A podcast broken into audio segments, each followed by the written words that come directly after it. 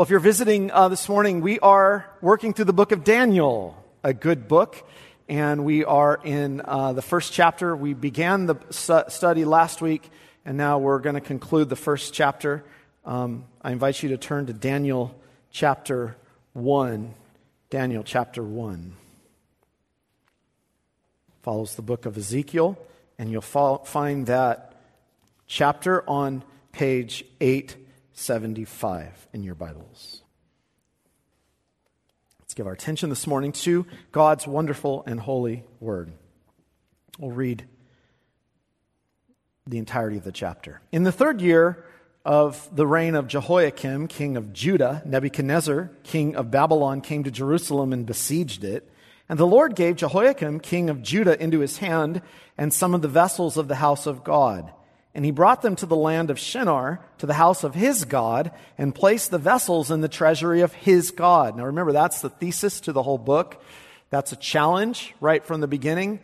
Just as the Philistines had tried to subdue the ark and put it in the place of in the before Dagon to worship, and Dagon fell over um, with his palms broken. This sets up the arrogancy of this great king of Babylon to think that he could subdue Yahweh. But the Lord doesn't knock down Nebuchadnezzar right away, at least. So. Then the king commanded Ashpenaz, his chief eunuch, to bring some of the people of Israel, both of the royal family and of the nobility, youths without blemish, of good appearance, and skillful in all wisdom, endowed with knowledge, understanding, learning, and competent to understand the king's palace, and to teach them the literature and language of the Chaldeans. The king assigned them a daily portion of the food that the king ate, and of the wine that he drank, they were to be educated for three years. And at the end of that time, they were to stand before the king. Among these were Daniel, Hananiah, Mishael, and Azariah of the tribe of Judah. And the chief of the eunuchs gave them names. Daniel he called Belteshazzar, Hananiah he called Shadrach, and Mishael he called Meshach, and Azariah he called Abednego. Now our text. But Daniel resolved that he would not defile himself with the king's food or with the wine that he drank. Therefore, he asked that the chief of the eunuchs to allow him not to defile himself. And God gave Daniel favor the, and compassion in the sight of the chief of the eunuchs. And the chief of the eunuchs said to Daniel, I fear my lord the king who assigned you food and your drink. For why should he see that you were in worse condition than the youths who are of your own age? So you would endanger my head with the king. Then Daniel said to the steward, whom the chief of the eunuchs had assigned over Daniel, Hananiah, Mishael, and Azariah, Test your servants for ten days. Let us be given vegetables to eat and water to drink. Then let our appearance and the appearance of the youths who eat like the king's food be observed by you, and deal with your servants according to what you see. So he listened to them in this matter and tested them for ten days the end of 10 days, it was seen that they were better in appearance and fatter in flesh than all the youths who ate the king's food. So the steward took away their food and the wine that they were to drink and gave them vegetables. As for the four youths, God gave them learning and skill in all literature and wisdom, and Daniel had understanding in all visions and dreams. At the end of the time, when the king had commanded that they should be brought in, the chief of the eunuchs brought them in before Nebuchadnezzar, and this king spoke with them. And among all of them, none was found like Daniel, Hananiah, Mishael, and Azariah. Therefore, they stood before the king. And in every manner, matter of wisdom and understanding about which the king inquired of them, he found them ten times better than all the magicians and enchanters that were in his kingdom. And Daniel was there until the first year of King Cyrus. And there ends the reading of chapter 1. Well, obviously, life can be very confusing uh, living in a world that the Lord has told us ultimately is not our home. We, of course, are citizens here for a time, but our ultimate citizenship is in heaven, as the apostle said. That was no less true in the days for Daniel and his friends. It's a lot easier to live in this life when times are peaceful. When life is good, as we say. I don't see too many of the life is good t-shirts. Anyone wearing those anymore? I don't see those very often. Back in the 90s, those were in, weren't they? we face a little opposition for our faith, or when Christianity is the, um, you know, today we face a little opposition. Christianity is the, has been the favored religion in America, that's, that's, a, that's a nice scenario for us. That's a good scenario for us. But it can be disorienting when we face living in a time when the governments of this world and their leaders turn and we find ourselves soon to be the chief opposition to their project. New moralities are being established. Moralities that were based in, as Christianity was embedded in law and in order in this society, are being pulled left and right. I mean, you saw the bill that's before our governor this week. It's not a good one. I won't rehearse all that. I've said before, we are products of what we know. And what we have known, what we have enjoyed, is the morality of our faith as something embedded in law and rule. But what happens when we find ourselves living in times when all of that's turned upside down? The real confusion for us is what Christians are looking for is a vision right now. What they're asking about is, what do we do? How do we handle this? And we're seeing a variety of different responses right now, some militant responses, expecting a triumphal outcome. We see sort of passive responses. Um, we see all kinds of responses in struggle of what to do in the changing times that we're in. How are we to conduct ourselves in Babylon when, what are the battle lines that we draw? And is it our job to make Babylon Christian? Well, that's a big one. Is that our job? What are we to do in times of revolution? What are we to do when there's active opposition now to who we are? And with this added fear, how bad might it become? I told you last time Satan has two strategies. He is to fill you with so much worldliness that he just seduces you away with that. If that doesn't go well, he heats up furnaces. That's what Daniel will show us.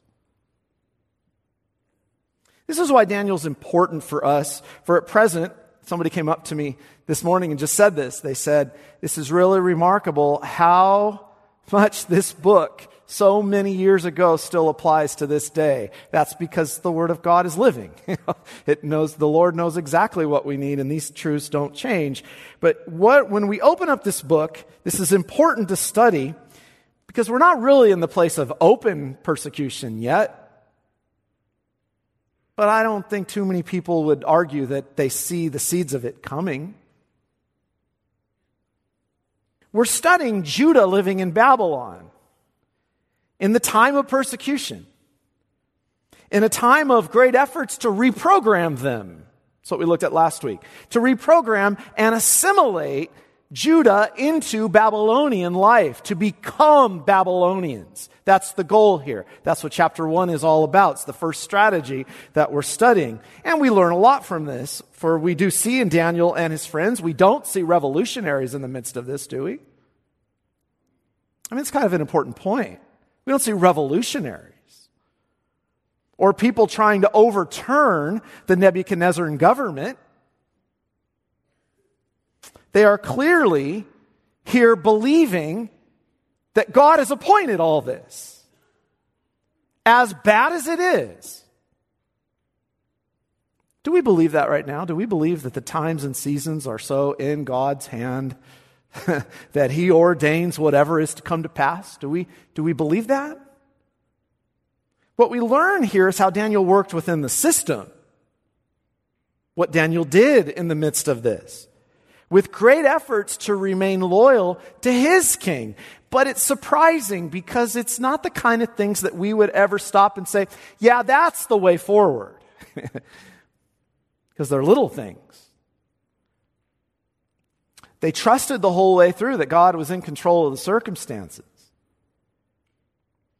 He would entrust himself, Daniel, to the Lord's providence as he and his friends sought to maintain their separate status as a people. That was the big point. We're, it's the big point we're seeing here is really the separate status that they have in the midst of this great reprogramming effort. It's immensely comforting then to open up chapter one and to watch the Lord work in surprising ways, ways, ways that we would not take note of generally in what we would expect the Lord to do in a time like this, in a dangerous season like this.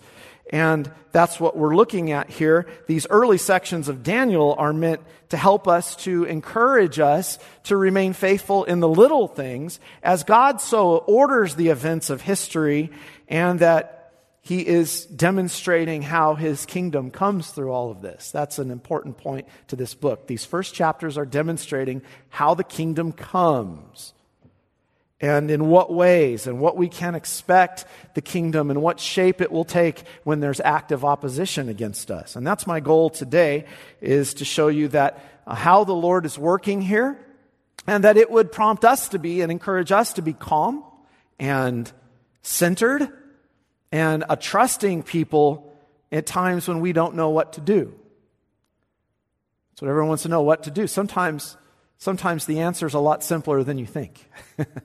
and that's what's before us as they face opposition. So there's three emphases here, two that are directly given in the text, and I think you can infer the third one um, in the way that the text, Daniel speaks of something of God's surprising way of working in the background and in the details in the unfolding events that are before us to show you his absolute control over it all, his absolute sovereignty over it all. We believe in the sovereignty of God.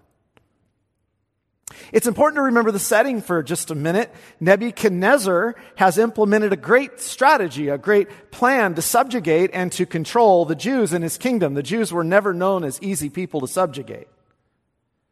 Uh, they were, they were rebellious and they were, well, you heard about them in the wilderness. They're stiff necked, and Nebuchadnezzar knows this.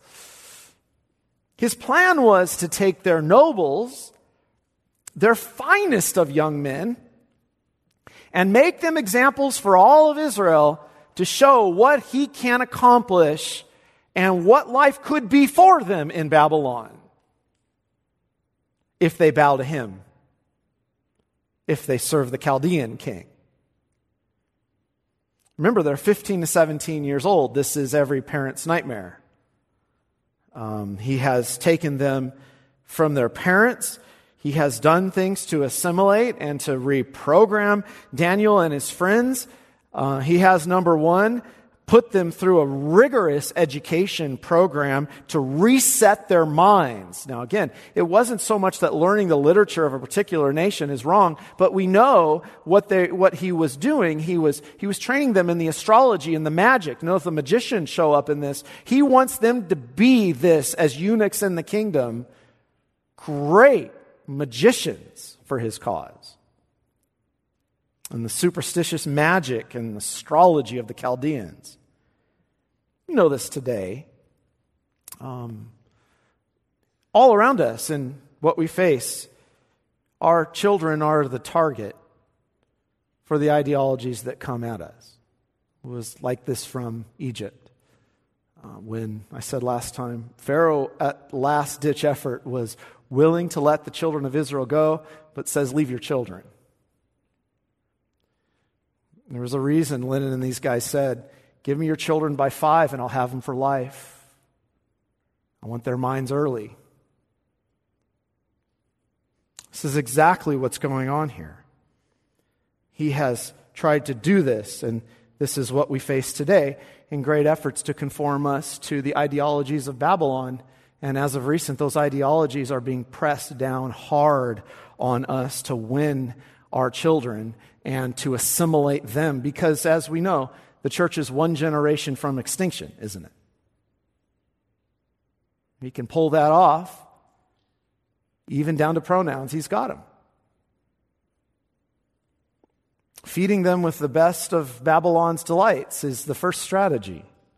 From the king's table, wine and food then, of course, to erase their identities, to change their names here uh, as, as who they were as God's people with these godly parents, renaming them in the names of the Chaldean gods. Everyone knows that's exactly what he's doing here. So you see the great strategy here. Retrain their minds, fill them with the delicacies of Babylon, and erase their identities. There it is. That's all very alive today. I said last week, they stood not a chance. on their own. Who wouldn't want fame when you're searching for the meaning of life? Wouldn't want riches? Who wouldn't want recognition in the kingdom? Used to be that American Idol was cool, but we have all our new things now. Everyone wants recognition. I remember when I was at Humboldt State years ago, one of the most pagan universities, it was kind of a mini Berkeley. As I look back at the whole education that I received, I learned some good things there. But I look back on it, it was given at many ways at that time to re educate me and to retrain me in the lies of Babylon. There's no doubt about it. I told you what I heard in the classrooms. They even went after John Calvin. And that's not a figure they talk about in the universities very much. I can tell you this I was not strong enough to stand on my own. The religion department was the absolute worst. It's an even worse scenario when Christian institutions are retraining our young people's minds away from this truth. You understand that? It's an even worse scenario when so called Christian institutions are doing this. And, beloved, we cannot be ignorant on that point any longer. The surprise here is verse 8. but Daniel purposed in his heart that he would not defile himself with the king's delicacies. They can go after the minds, they can go after the senses, they can go after identity. But I think there's a striking thing here that Daniel's heart is raised. Interesting word he chose. He, he wouldn't drink wine and eat the meats in Babylon. But something encouraging was happening in Daniel. Again, it wasn't that eating the meat and drinking wine was wrong. It was that Daniel saw what he was doing. He saw what the king was doing. Takes a lot of wisdom to see what the, is happening. Um, he knew it was a strategy to win his heart. He knew it was a strategy to conform him to Babylon. And he refused it. I will not, the word strong here, defile myself. I will not touch the filth of that king. um, it's a strong word. And I guess I say to our young people, know, do you see who you are? Do you know who you belong to? Do you see what they're trying to do to you?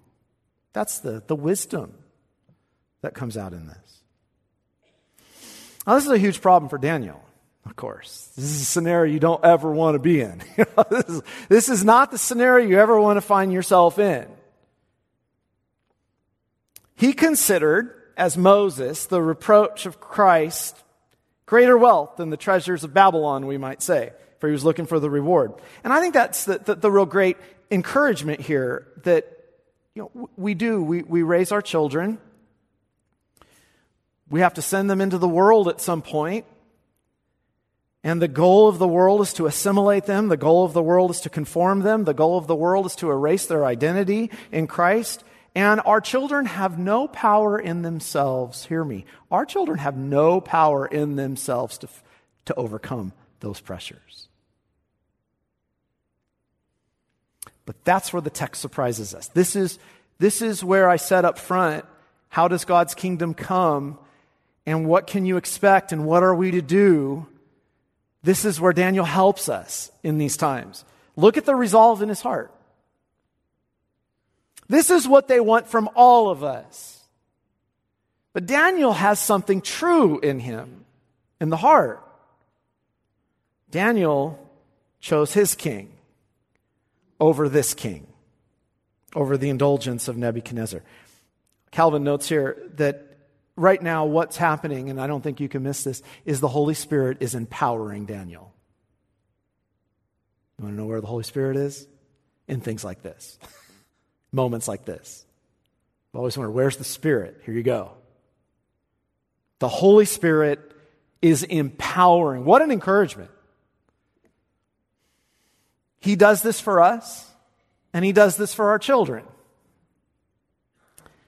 But where we see this power rests upon Him, not when life is eat, drink, and be merry. not when we say life's good with a t shirt. It's not when we're untested or when we are indulgent on all the delicacies of American life. That's not where we see the Holy Spirit typically rests. We see Him precisely come when we are at our greatest moments of weakness. In places where the trials and the opposition is the greatest I mean, God could have struck Nebuchadnezzar like Herod with worms in chapter 1 when he tried to do that to the vessels of the temple, couldn't he have? That would have been a great story. Daniel would have been over, just like Herod was over. God didn't do that.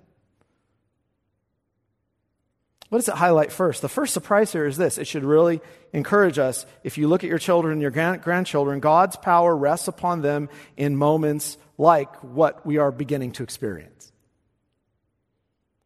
Not that it never rests in other scenarios, but in the surprising ways when we're confused and when we're wondering and we think, how could this happen? Or what are we going to do? Or this is well beyond us. It's now it happens. We face times like this, and what do we see? We, say, we see great strength start to be showcased. Precisely when things are the most dark, does the greatest light begin to shine. That's history. That's how God's always worked. You know, those in darkness have seen a what? A great light. What is God doing in moments like this? Daniel's in a predicament here. The king has appointed his delicacies. He is to eat them because the king has decided to give them the best of foods and after this set period of time to bring them in front and see who looks the best. See who came out the best, who's suitable for the kingdom. If he refuses the king's food, it's going to be evident in his body. But Daniel refused the effort to reprogram him in such a way because he knew it would take away and what the king was trying to do is take away his loyalties to Christ. To refuse the foods of the king would not only have been harmful to Daniel in the moment, but it was a capital offense, you have to understand. He's done. This gets out.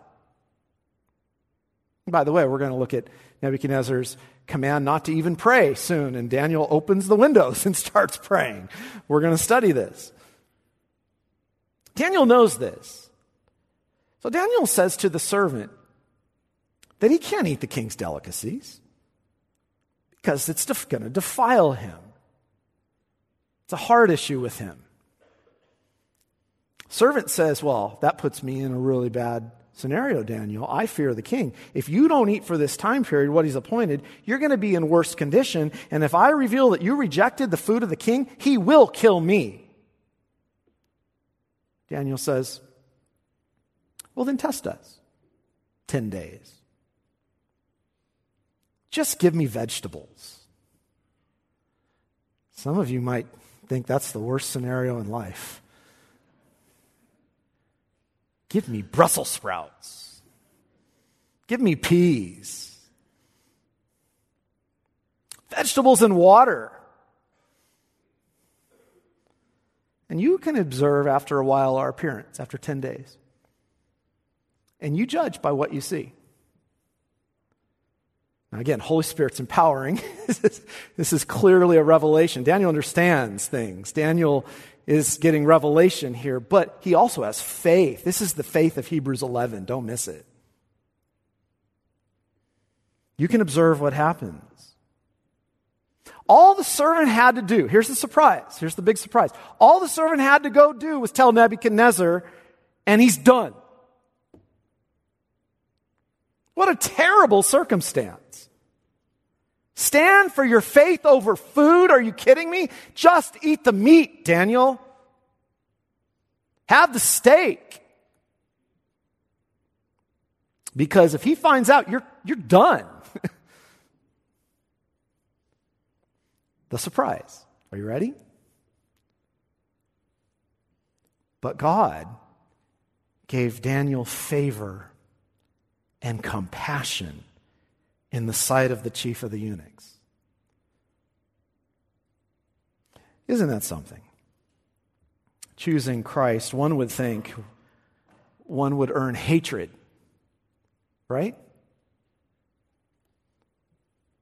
God so turned the man's heart in the midst of this so that Daniel is and his friends are favored. Do you ever think one of the reasons the culture doesn't respect us very much right now and we look pretty pathetic in the culture is because we have come to a place of not standing about much of anything. We're embarrassed. They don't see people with conviction about the Sabbath day. We're embarrassed. We haven't taken our worship seriously, so it doesn't look any different from the world's when it comes to entertainment. We're embarrassed. God doesn't give favor in those kind of moments. We live in a day where we can't be inconvenienced over food. Here's my point it's precisely in the little things. Look at the favor come, the things we would never think are great. The message here is more than that. The message here is even better than that. It is that God has absolute control over the hearts of all leaders even the lesser magistrates, even wicked tyrants. He even has control over how they feel about us. It may be that we are made repulsive to them. Or he may, on a dime, turn their feelings so that we are really respected. Where are we right now? What we often see is in the midst of great opposition, he turns situations like this so that pagans take an interest in us and find favor, give us favor. God tends to give his favor to people who are in jail. Oh, at least that's what Paul would have realized. How amazing it is that the Lord controls even the feelings of people. That's how sovereign he is. He turns feelings, emotions, so there is no circumstance outside of his hands that he is not moving and working in people to turn, if he wants, in the midst of the greatest opposition, the whole thing to favor us. so the first thing to see is that's how much control he has. And we have to live believing it because that's what Daniel believed. But he gives us favor from the most surprising of people so that we should never fear when we're in situations that are just too great and beyond us, ever. But what else does God do? Well, he does a surprising thing and he gives strength. God, we're moderns. But God works in our bodies in ways he wants to work. Some of you should be dead right now, but you're not. do you know why? Because he's not done with you. because he's showing compassion on you of all the dumb things you've done.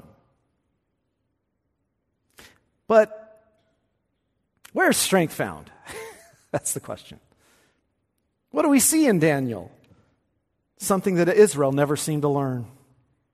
Man does not live by what?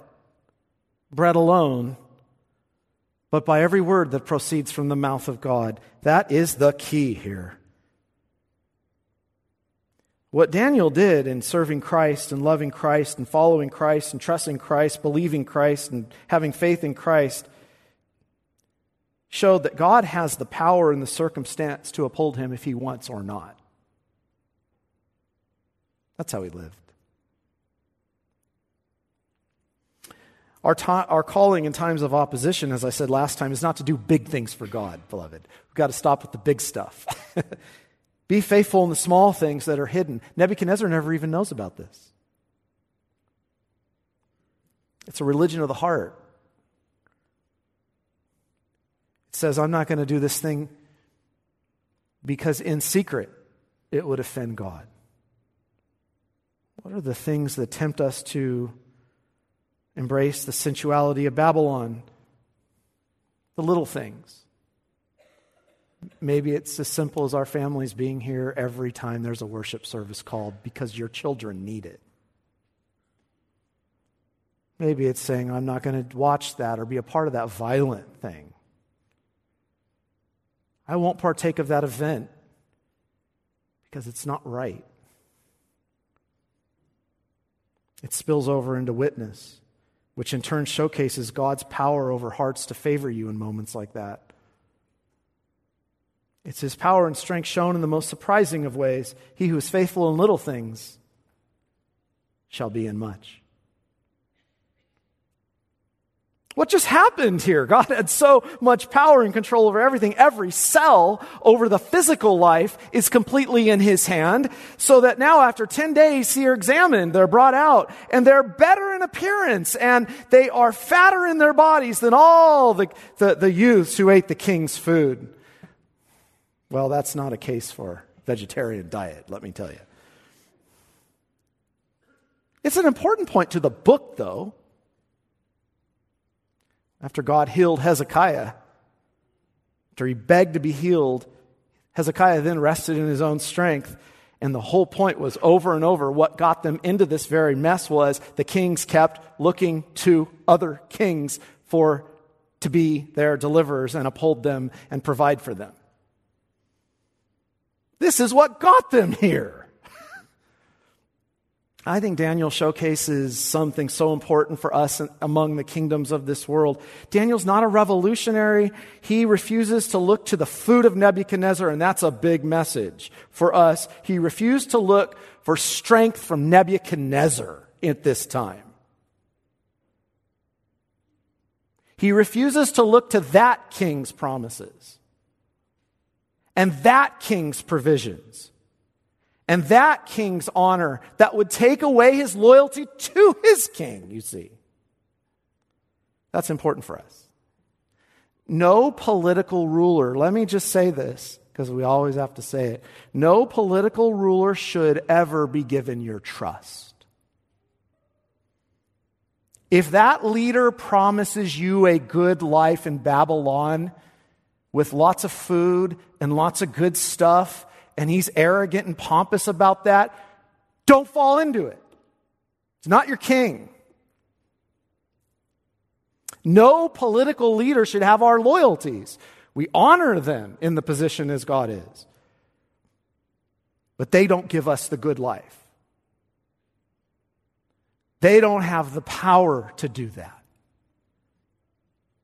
That signals something's gone wrong in the community if we ever get to that place. The Lord is our everything. Daniel rejects Nebuchadnezzar, and the whole chapter showcases it as his king.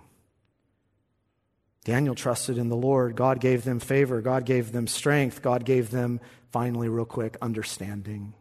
Verse 17.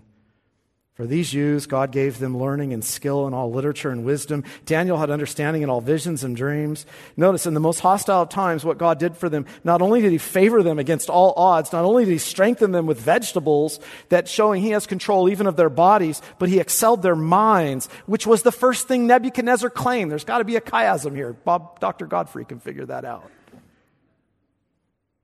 It rounded off back with the mind he tried to control their minds and fill it with the literature. And, and God establishes a prophet among them. That's, what just was said. Who could understand God's dreams and revelations to control the kingdom of Babylon, to direct the kingdom of Babylon. And, and that final encouragement here is that when the nations of this world attempt to stamp us out for what we believe, the Lord strengthens our minds and He gives us wisdom to know how to behave in times like this. That's what we need right now. We need wisdom. We don't need to be figuring this out ourselves. We need wisdom from God because we lack of how to conduct ourselves. And in the midst of it, He shows us His prophet. And that's what we're left with. These young men are brought into Nebuchadnezzar, who's completely unaware, and they stand before the king, and they stand out in ways that are better, ten times better in wisdom and understanding than all his best magicians and enchanters. They are exalted in the kingdom of God and in the kingdom of Babylon for God's purposes. And what began as a program of assimilation and repro- reprogramming with all the recourses of Babylon, now they stand fully equipped as servants of Christ, ready to tear down a kingdom through the wisdom of God. And what, that's how Christ's kingdom comes, beloved. In the midst of opposition, what does God do? What does Daniel foretell?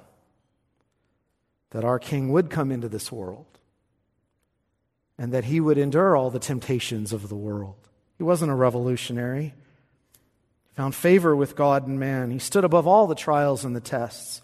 And when the king sought to kill him right from his birth, not only was he preserved until the time,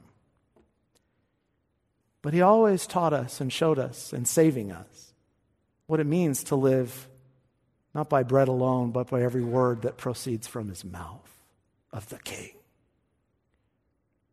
The hearts of rulers were in God's hands. The hearts of rulers were always in God's hands, so much so, and in the most surprising of way, that he turned the hearts of rulers against his son to crucify him, to destroy him. And in the end, that sacrifice was the means of saving and advancing his kingdom to the ends of the earth, a kingdom that can never fail. The message is clear. You have nothing to fear. Our king controls all the affairs of mankind. God shows, says Calvin, that all earthly power which is not founded on Christ is perishing, and that speedy destruction is threatened to all kingdoms who overexalt themselves to obscure the glory of Christ. No matter what they do, no matter what they attempt. There's nothing that can be done to separate us from our King. He has your hearts. And as we purpose in our hearts to serve Him, He orders everything according to a perfect plan to showcase the advancing of His kingdom coming in surprising ways, to tear down the kingdom of Antichrist in ways you don't expect. And that's what we're left with here to end and close out chapter one. A young boy with all these efforts to reprogram. Chapter one ends with one line that should stand out. And Daniel was there until the first year of Cyrus. Who's not there? Nebuchadnezzar. Daniel was preserved 70 years. And that's what he promises. He has the power to do it and He will do it. So we should purpose in our hearts in the little things to serve the risen King, who has all power and authority over all the kings and kingdoms of the earth. In His fear, let us walk the path that He has for us. And by grace and the Holy Spirit, He will give us to do that. Let's pray. Heavenly Father, thank you for helping us through this chapter and give us, Lord, confidence and trust in you May every heart bow to the King, the true King, not any other king of this earth, as we trust in the Lord to supply our strength, our food, our everything. We're too weak, so we confess we need your Spirit. Would you grant us your Spirit, more of your Spirit, we pray. Since you give grace and your Holy Spirit to those who ask, we ask that we would have wisdom in these times, that you would guide us in the light of the kingdom of Christ. In Jesus' name we pray. Amen.